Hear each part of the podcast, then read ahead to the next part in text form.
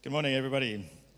Yes, I asked for the handheld mic because um, two reasons. One is that I had uh, a flu during the week or head cold, so my nose is still not under control fully. And the other, you all know me. So um, wiping everything while I'm preaching with that other one is not so good. So it's here, I'm ready and prepared. Okay, so, but um, I really do want to welcome you if you're a visitor here today. Um, uh, this message is a little bit enhanced because I've asked, been asked to speak about the fast, to do a wrap of the fast. But you're not here by chance. I do not believe God ever makes mistakes, and He is sovereign over all. And so there's a message here for you too. And so I'd love for you to open your heart and just receive as the Holy Spirit would be ministering to you. And um, also, we speak much about the fast. And if you haven't fasted, please don't dive under your chair or feel condemned. God never condemns, He brings conviction that produces life and leads you forward into the things of God. So, no condemnation. If you look at the history of Israel, you see that those who stayed behind and those who went to battle both shared in the loot, in the, in the uh, produce from it. So, that is the way of God. That is the gift of being together and part of a community of people. We carry one another. And so, please receive everything that has been said here today and that will still be said. In my opening, word was very much what Kati had said and had been ministered already. And that is that God wants you to receive his commendation and well done. In a time when everything in the world, the spirit of the age, is driving the whole world into a satisfying of self, a realization of self, is giving into the needs of self, to let self arise and express itself, is to set aside a week to fast and to deny self and to say to self that you are not in control, but there is another that is greater than you, that I serve, and that I will deny you your desires because I pay attention to Him and want Him to be the Lord of my life. That is big, friends. That is big. And so this is a big moment. This is a big week in the life of Red Point, and not just in the life of Red Point and every individual, but actually in this whole nation and in the world, because we believe that our God is powerful and he uses those prayers we pray in faith to change the history and the course of the future and things that would happen. So it's been a significant time and it continued to be so. So I want you to really re- hear and receive the commendation of God and the well done. Because I'd love for you to know that not only is God pleased with you, but actually, God wants, um, or I want you to know that you participated in significant spiritual warfare during this time whether you actually felt a particular closeness to God or whether you felt God had spoken to you, had any breakthrough in some area, or if you simply had felt irritable, hungry, and headachy and far from God, it does not matter. You participated. And that is where the significance lies, and that is where the power lies. We do many things out of obedience to God where we don't see the fruit, but it counts in the spiritual realm. And this has been a powerful declaration into the spiritual realm that we are a people belonging to God. I want you to know that participating in this fast and being part of Red Point, you stayed the hand of the enemy who wants to destroy South Africa. The devil has got one plan, and that is to bring anarchy and destruction. But when we pray, God is true to his word. Second Chronicles 7:14 says, "If my people, not the world, it doesn't matter what the world and the politicians and those who do not belong to God are doing, there may be Christian politicians, I'm not saying they're not. But it is the church. This is the word to the church, to the saints.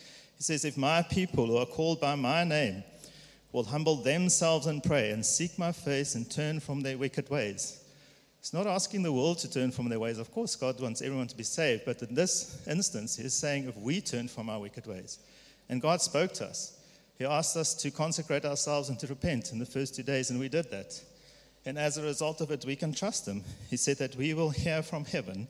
He will hear from heaven. He says, Then I will hear from heaven and forgive their sins and heal their land. So you and I participated in God healing this land. I want you to know that you became the fulfillment of prophecy in participating in this fast. Last year, God gave us a significant word, a couple of words, I think, but particular two things that I was reminded of and the one is that of the Sleeping Beauty.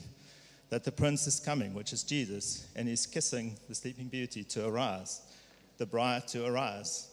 And I think that has been happening throughout the year, and it continues to happen. It's continuing to happen, and this fast was a further outworking of it. The church is being aroused, the church is being stirred into the things of God. And you've heard some of those words already shared here this morning. Further, there was a word of God wanting nobody on the stands, but everyone on the field playing and participating.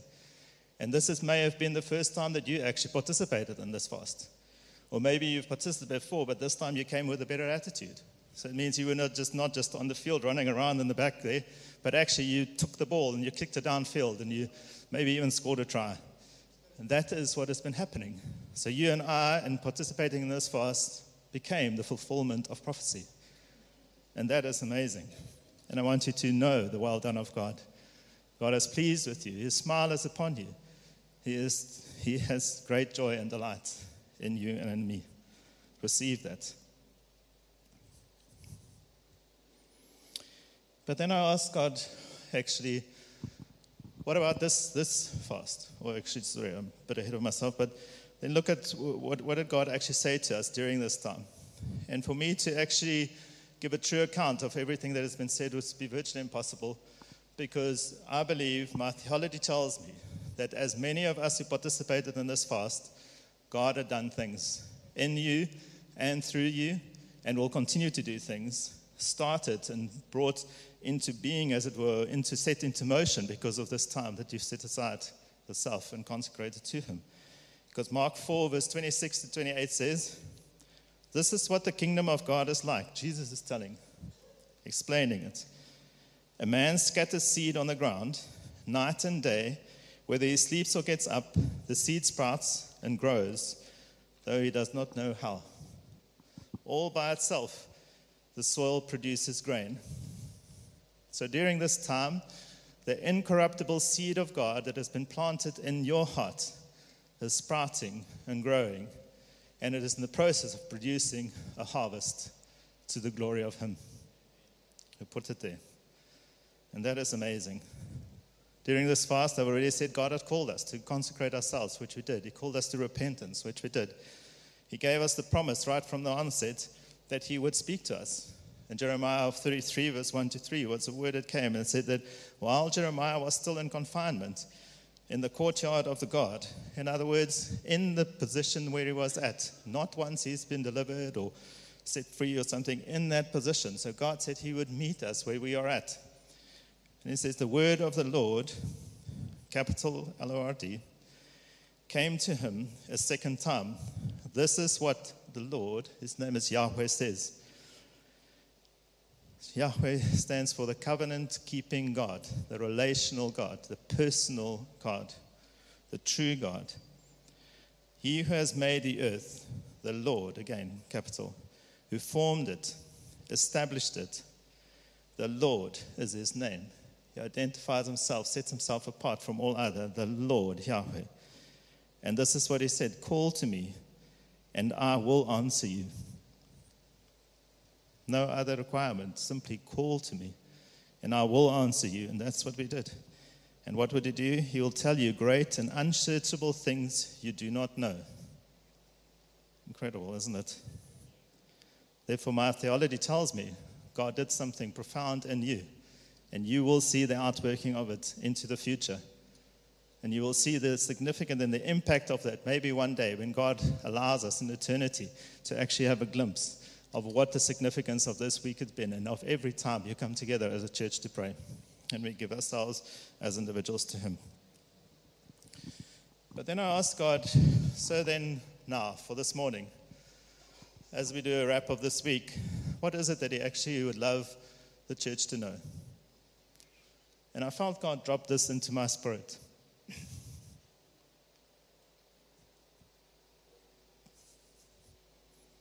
It said, I want my people to come out of this fast with revelation of my love and faithfulness. I want them to be confident in my love for them personally. I want them to build their faith on my faithfulness to my word and my faithfulness to my nature. Why? Because, as has been said already this morning, God wants to commission us.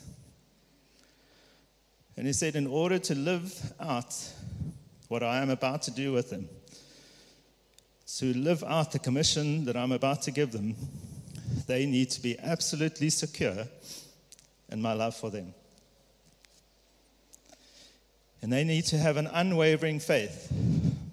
A faith not built on their own ability to consecrate themselves, to be devoted, to be sacrificial in life, to be anything other. A faith built upon my faithfulness to my words and my faithfulness to my nature my character.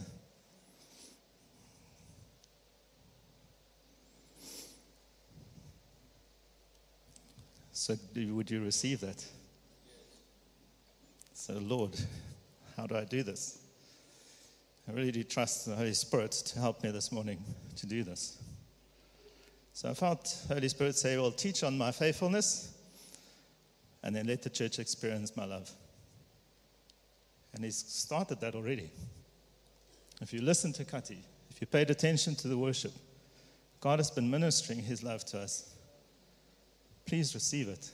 Please open your hearts to receive it and receive the rest of this message to you personally, as if God is speaking to you only, no one else around. So then, the faithfulness of God. Deuteronomy 7, verse 9. Sorry, I'm just going to.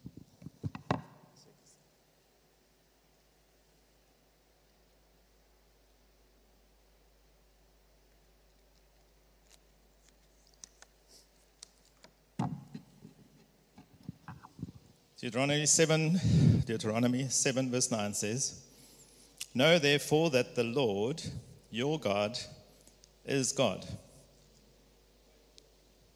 Yahweh is God. In other words, Moses saying right on onset, there's no other God. He sets Lord Yahweh apart from any, every other that they've come across in history and up to that time. It says the Lord is God, means he's the only true God. And it says, He is the faithful God, keeping His covenant of love to a thousand generations of those who love Him and keep His commands. So, what God is saying through Moses is He says that faithfulness is an essential part of my nature. In other words, without faithfulness, if God ceases to be faithful, He ceases to be God. In other words, God cannot be unfaithful. To be unfaithful means to act contrary to his nature, which is utterly impossible. So God is faithful. Store that. Build your life upon that. 2 Timothy 2:13 Paul echoes that. He says, "If we are faithless, he remains faithful." Why? Because, because he cannot deny himself, the ESV says. He cannot be contrary to his nature. Doesn't matter what we are. We are unfaithful. He remains faithful because he cannot deny himself. Now we know that throughout Scripture there are many evidences and testimonies through the Old Testament and the New in God's faithfulness to his words, to his commands, to the things that he shows his faithfulness in the things that he has proclaimed. So I'll give you a couple of examples of it. If we look at Jesus' fulfillment of prophecy, we know that more than 300 prophetic words were given or prophecies came throughout the course of the Old Testament about the coming of the Messiah, and each one of them perfectly fulfilled by Jesus, except the one still pertaining to his second coming. All of them. So he is faithful. Isaiah 7:14 says, "Therefore the Lord himself will give you a sign. The virgin will conceive and give birth to a, to a son." Now, how outrageous a prophecy is that? No one would ever make a prophecy like that, declaration like that, because it's utterly impossible to come to pass. but not our God, because he's omnipotent.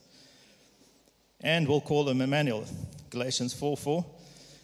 But when the set time had fully come, not just any time, the time set was set from the start when Jesus had come. When that set time had fully come, God sent his son, born of a woman. Incredible, isn't it? Faithful, faithful God. What about the seasons of earth? Just looking around the nature. We see right in the onset, at the start of creation, God said night and day, and then the seasons in place. Genesis 8:22 says, "As long as the earth endures, seed time and harvest, that means spring and autumn, cold and heat, that means winter and summer, day and night, will never cease." What time is it, friends? What year is it? What season is it? It's never ceased. God is faithful. He's faithful to what He set in place.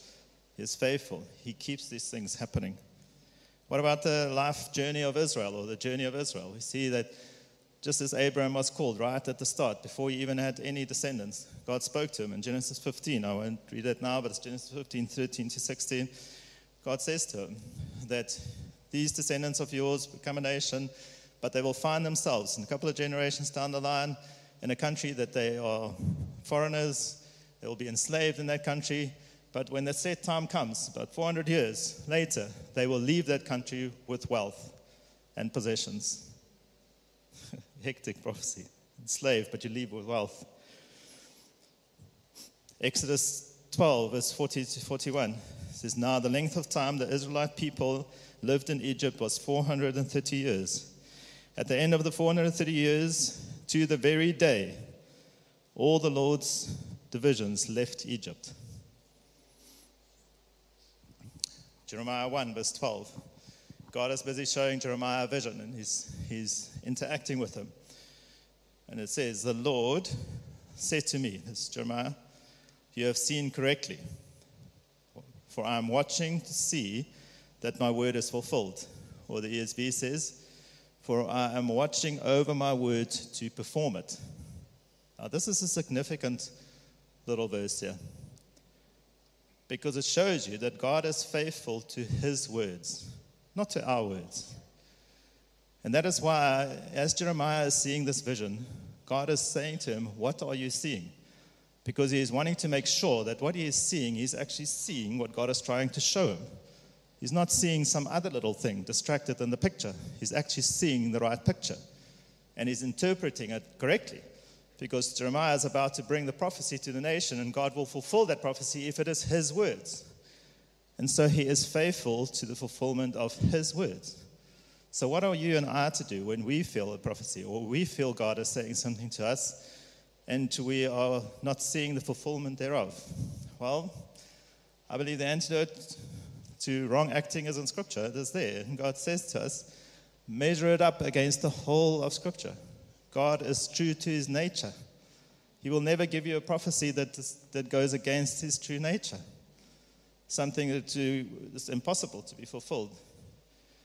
You also have been put in a congregation or in a group of people, others that can test it together with you. Pray about it. Make sure that you actually have heard correctly before you go and just declare it or whatever as well.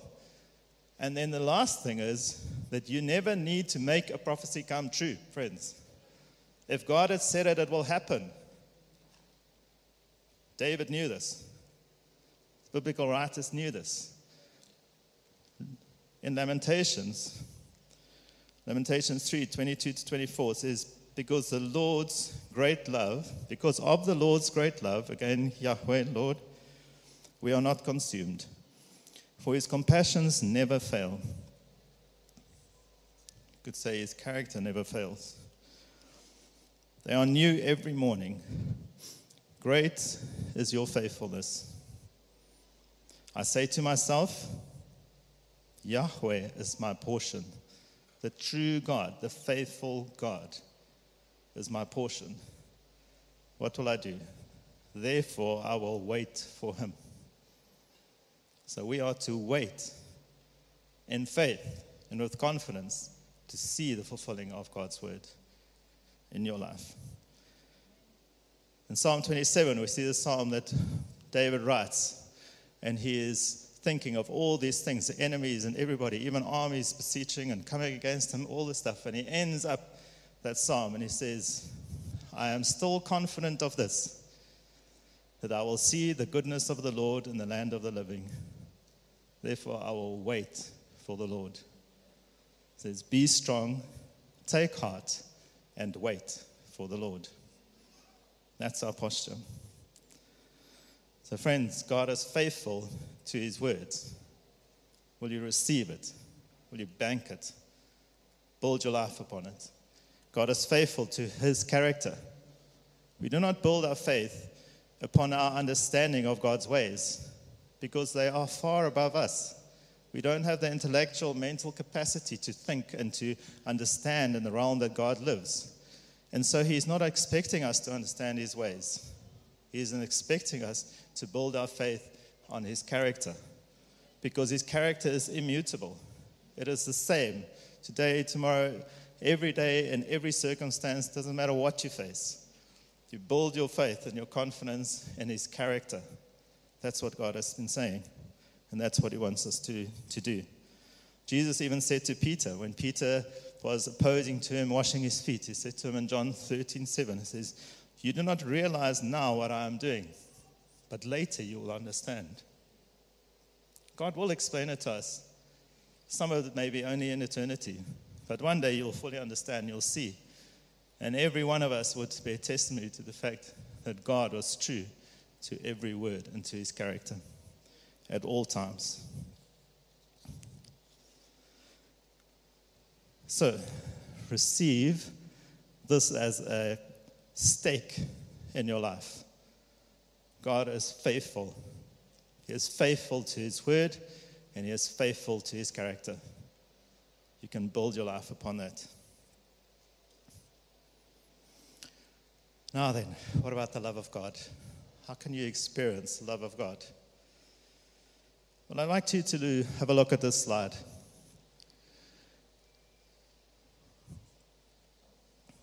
The reference to the story is in Luke chapter 7, verse 11 to 15. But I don't want you to go there. I want you to look at the slide.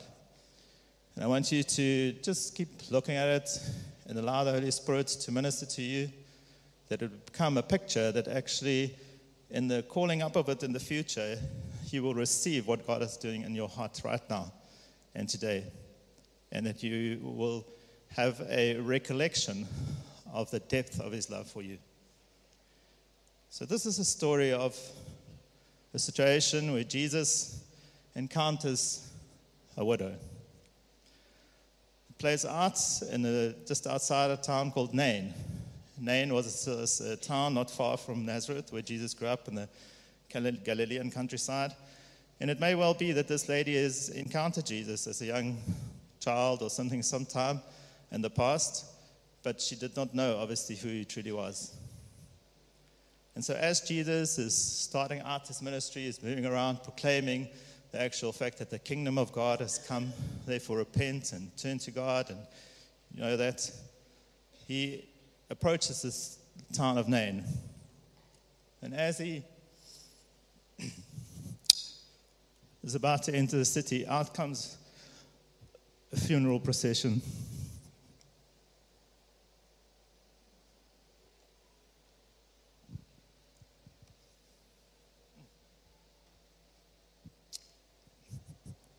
And the Bible says that is a widow who lost her only son. So, in other words, it is somebody who has been familiar with heartache and sorrow and probably has had a hard life because her husband has already died in the past. And she had to make some kind of a living for her and her family. And now she has not only lost her son, and had to face the heartache of that.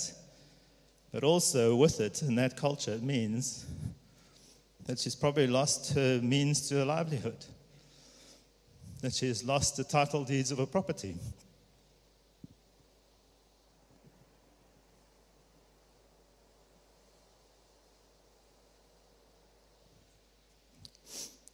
Her world has come crumbling down. Ah. And friends, she represents maybe you right now, but every single one of us at some point in our life to face this. You're to face a situation where it feels to you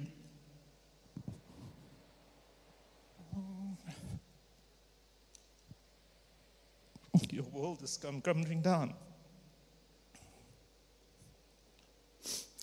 And you just don't see a future. You just don't see a way out. You've got no way to provide for yourself. She may have had other daughters. She may well have had a dream for their lives. What is going to become of them? How is she going to take care of them? So she's in a deep, deep pit of despair.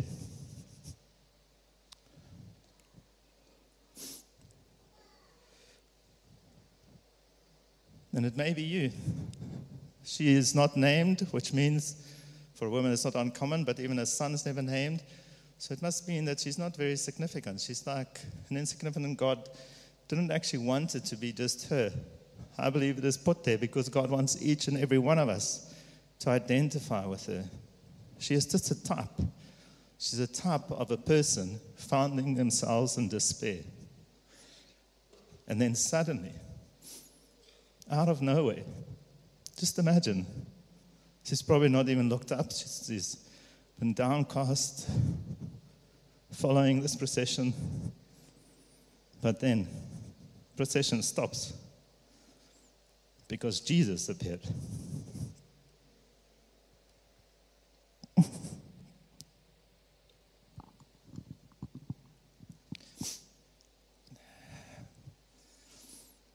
And when you're in that moment, when your procession of despair is continuing, you can look at this, call this picture up in your mind, and allow Jesus to appear before you.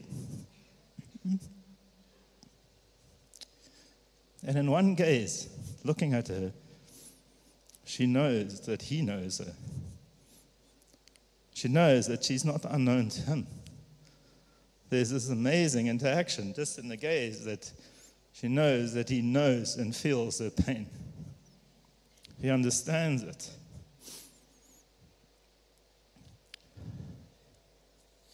And he says to her, Don't cry.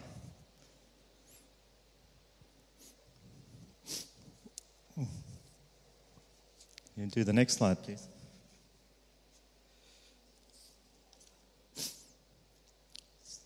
It says, Then he went up, touched the bier. They were carrying him on, and the bearers stood still.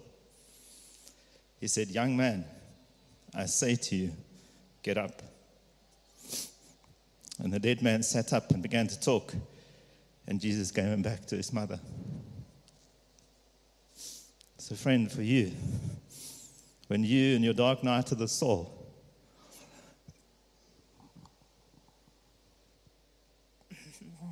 Jesus is saying, Jesus wants to say to you, don't cry, because I am here.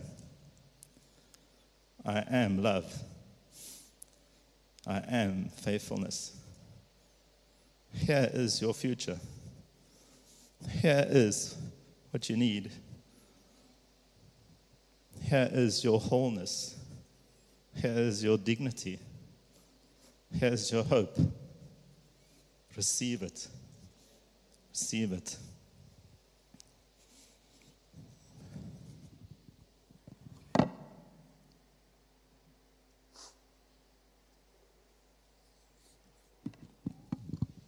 Next slide, please. So, this story plays out in Luke 15, verse 11 to 24. For many, it would be known as the parable of the lost son or the parable of the prodigal son. But I call it the demonstration of the unconditional, extravagant, outrageously offensive grace and love of the Father for you and me, our way, his wayward children.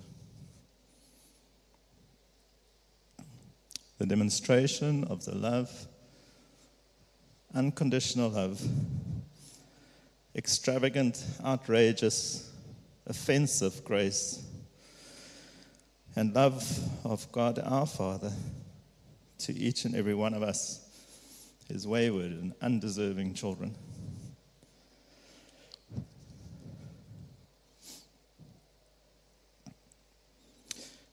There was a man who had two sons. The younger one said to his father, Father, give me my share of the inheritance. So he divided the property between them. Not long after that, the younger son got together all he had, set off for a distant country, and there squandered his wealth in wild living. After he had spent everything, there was a severe famine in that whole country, and he began to be in need. So he went and hired himself out to a citizen of that country, who sent him to feed to his fields to feed pigs.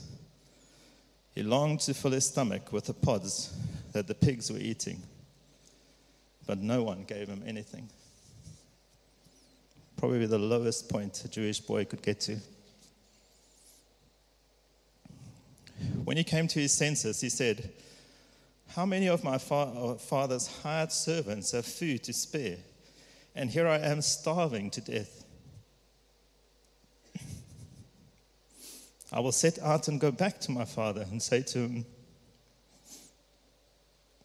Father,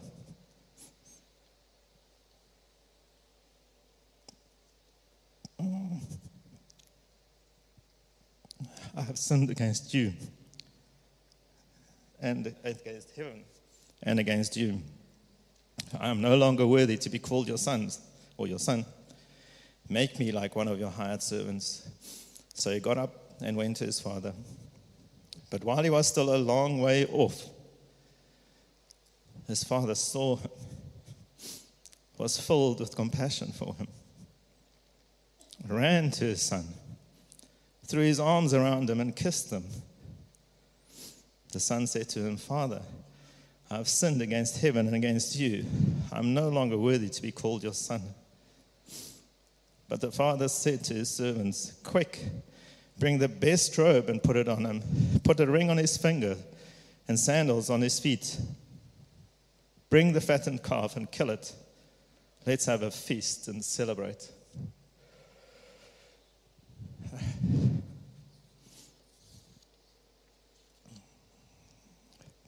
Now, friends, to really understand this story, you must also understand a bit of the Jewish culture and what this son had done is basically the most offensive thing that a son could possibly do to his father. Basically, said to him, You are dead to me. And worse than that, he said, The only value or benefit that I can have from this relationship with you is my share of your hard earned estate. So just give it to me now so that I don't have to kill you to get it. That's basically what he's saying.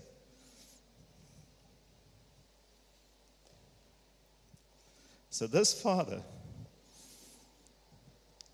to do what he did, is outrageous. He had every right. If you look at the Torah, Deuteronomy 18, verse, verse uh, sorry, Deuteronomy 21, verse 18 to 21, says that the father of a son like that can take him to the city elders, accuse him of his waywardness and rebellion, and have the men of the city stone him to death. But this father didn't do that. He actually graciously gave him what he asked and let him go. But he did not just let him go, good riddance, out of his life from that very moment,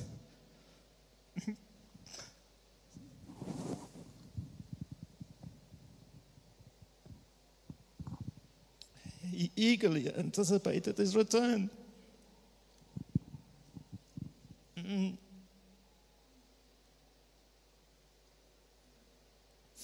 He waited, looking, looking to the horizon all the time. Because it says when he was still a long way off, the father saw him. And he ran towards him. He didn't put on a stoic face and say, Come and whatever. He ran towards him.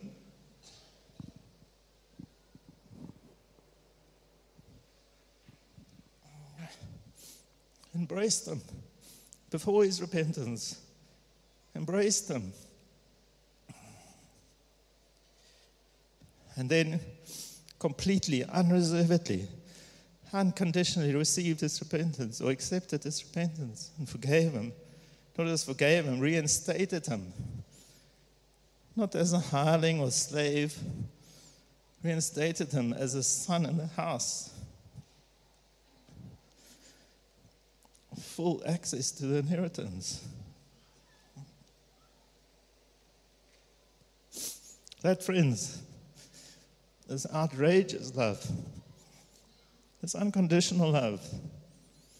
Why did Jesus tell this story?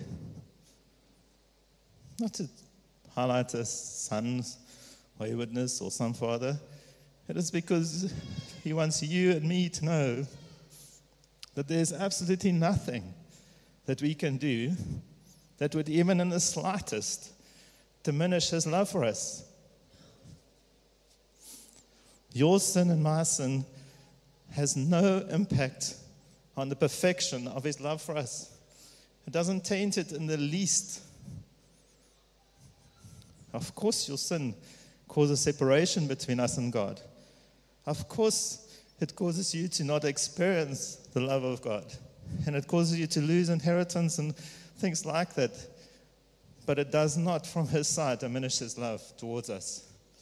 Not in the slightest. So if you've messed up, this parable is saying simply get up, go back, repent, and be restored. You have got absolute access to an outrageously loving Father whose grace is astounding, whose love is complete and perfect. We can never even, I think, catch a glimpse of the magnitude of it. Remember that picture. Let you be confident in his love for you. Can I have the last slide?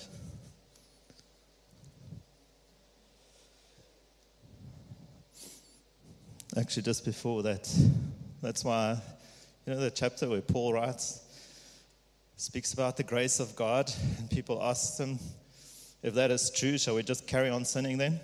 What is your response? Says, Absolutely not. I mean, that's like the craziest thought ever that you would just carry on sinning because His love is so. But it is so that you can be absolutely secure in His love. The chapter 8 of Romans 12 ends with saying, For I am convinced, it's 38, 39 verses, I am convinced that neither death, death nor life, neither angels nor demons, neither present nor future, nor any powers, that thing actually says, repeats itself angels and, uh, demons, it's, it's spiritual powers. He said any powers, future, past, and whenever there's a repetition of stuff straight after one another, theologians will tell you it's to emphasize the importance of it, to drive the stake home. And that's what Paul is saying. He carries on to say, None of that, neither height nor depth, nor anything else in all creation, will be able to separate us from the love of God that is in Christ Jesus our Lord.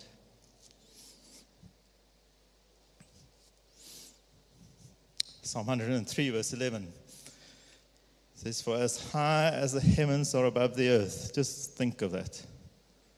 The greatness of that distance. So great as his love for us, his children. The next slide. So that that has not convinced you that God loves you Here's another picture to store in your memory bank. You can't see that one of Jesus as clearly, I think. But really look at it. I know many of us doesn't like to watch that movie, The Passion of Christ. I think it is good to look at it. And I'll tell you just now how now now why. It was hard for me. I've looked at it more than once, the movie. It's hard for me But the impact that it leaves on you is that you know how much God loves you. And that you can receive a word like this morning, and God takes great joy in you because He loves you. Jesus was asked, so say, how much He loves us. So He stretched out His arms on the cross and said, This much. And He died.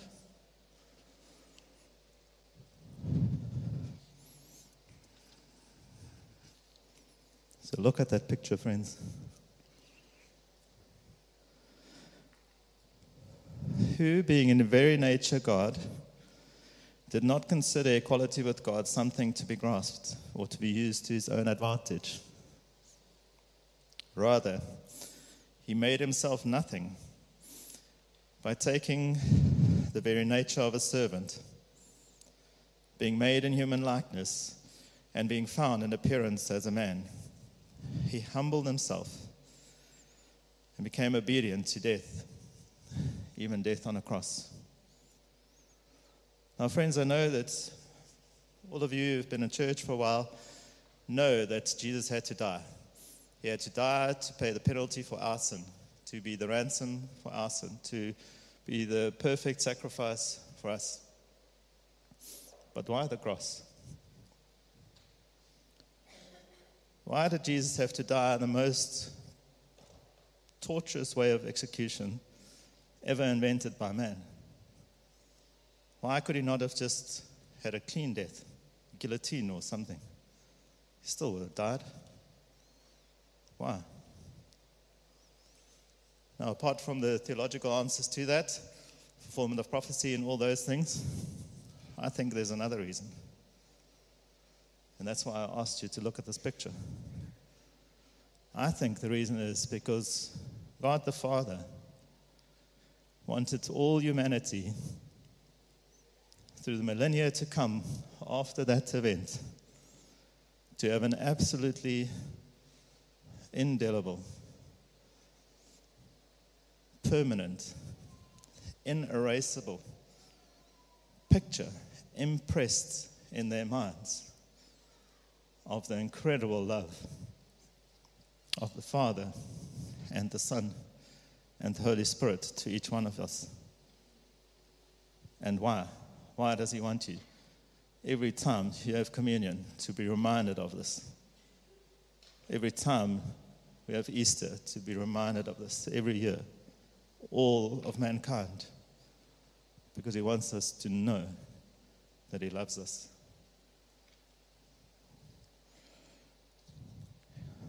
And the reason is God wants us to have absolutely no reason to doubt Him, to have absolutely no reason to have a lack of trust in Him, to have absolutely no reason to ever question His goodness and His love for us and His actions towards us. He wants us to have absolutely no reason not to trust Him, to put our faith absolutely no reason not to put our faith in His love and in His faithfulness. Amen.